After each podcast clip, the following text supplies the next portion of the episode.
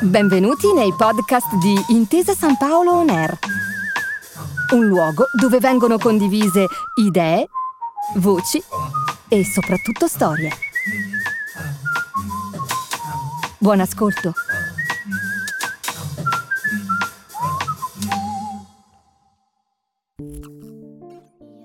Diamo ancora il benvenuto a Federica Armiraglio, responsabile del progetto I luoghi del cuore del FAI, Fondo Ambiente Italiano, con cui Intesa San Paolo collabora dal 2004.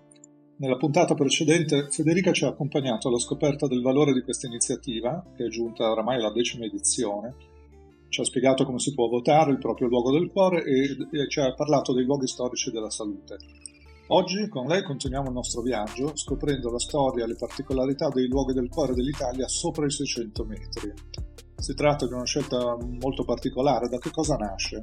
Nasce da una necessità. Il nostro, come dice lo scrittore Giorgio Rumiz, è un paese rugoso. E noi siamo abituati a pensare alle nostre coste, ma in realtà non dimentichiamoci che l'ossatura dell'Italia è fatta dalle Alpi e dagli Appennini che la percorrono interamente. Quasi tutte le regioni hanno delle aree montuose importanti.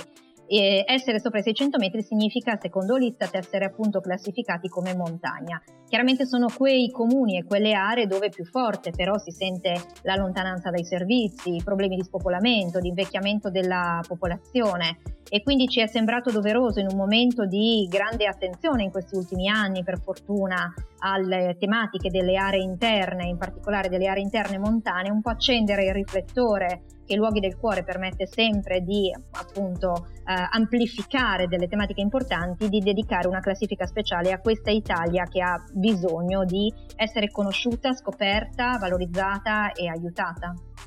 Quali tipologie di luoghi rientrano in questa categoria? Come per i luoghi storici della salute sono tipologie molto diverse tra di loro. Vi faccio tre esempi, uno al nord, uno al centro e uno al sud. Per esempio viene rivotata la strada del vallone di Elva a Cuneo, che è una strada in provincia di Cuneo, è una strada eh, molto panoramica, di quelle costruite con pochi mezzi, come tanti si trovano sulle nostre Alpi e Prealpi, una strada veramente vertiginosa ma che non può essere percorsa perché è chiusa in attesa di importanti manutenzioni. Al centro Italia ci sono tantissimi borghi, ovviamente il borgo di Appennino è molto nell'immaginario dell'Italia, sia per noi che per gli stranieri. E anche qui c'è un luogo che era già stato votato in precedenza, che torna a essere votato, il borgo di Orvinio, eh, nel Riettino, quindi in Lazio, un borgo molto ben conservato, ma non così facile da raggiungere, quindi di nuovo che ha bisogno eh, di essere più che tutelato, in questo caso visitato, proprio una scoperta di un bel pezzo della nostra penisola. E, ehm, tra i luoghi che vengono votati al sud, vi spazio anche appunto tra tipologie diverse, c'è un sentiero, il sentiero del Brigante, con questo nome suggestivo nell'Aspromonte, eh, che si associa anche a una storia di legalità molto bella, perché è stato tracciato già da una trentina d'anni, ma in un periodo in cui l'Aspromonte era un luogo difficilmente percorribile. Invece un gruppo di escursionisti l'ha molto riqualificato, stanno nascendo tante belle iniziative anche a servizio di chi sceglie di fare trekking, quindi è un un bel modo di nuovo per scoprire e sostenere il patrimonio italiano e questi territori che hanno bisogno di essere protetti perché se le persone vanno via anche a livello idrogeologico il terreno ne risente, quindi poi anche le città avranno tutti i problemi che abbiamo troppo sentito con i disastri diciamo meteorologici. E sono anche zone di terremoto, quindi votare l'Italia sopra i 600 metri significa davvero non scordare un pezzo fondamentale del nostro paese. Ecco, ma che cosa si può fare in concreto, che cosa può fare il FAI anche con l'aiuto di Intesa San Paolo eh, per queste località eh, così fragili come lei stessa ha appena indicato? Come abbiamo già fatto in passato, um, i luoghi del cuore funzionano in due sensi. Da un lato c'è la voce dei cittadini che partecipa, quindi mi raccomando, partecipate numerosissimi a tutela dei vostri luoghi del cuore, fateli votare anche dagli amici, dai conoscenti.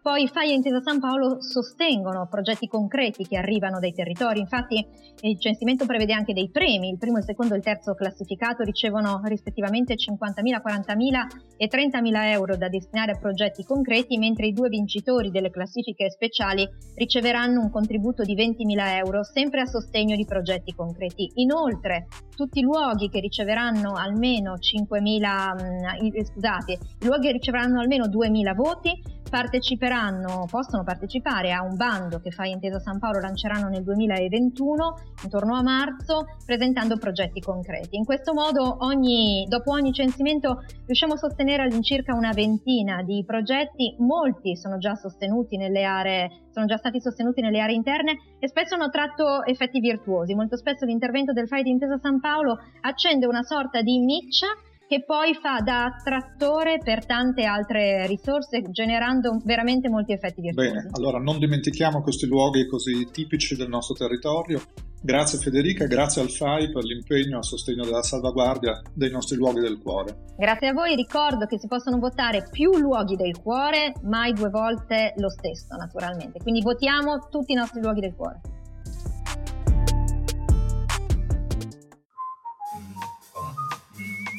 Grazie per aver ascoltato i podcast di Intesa San Paolo On Air. Al prossimo episodio.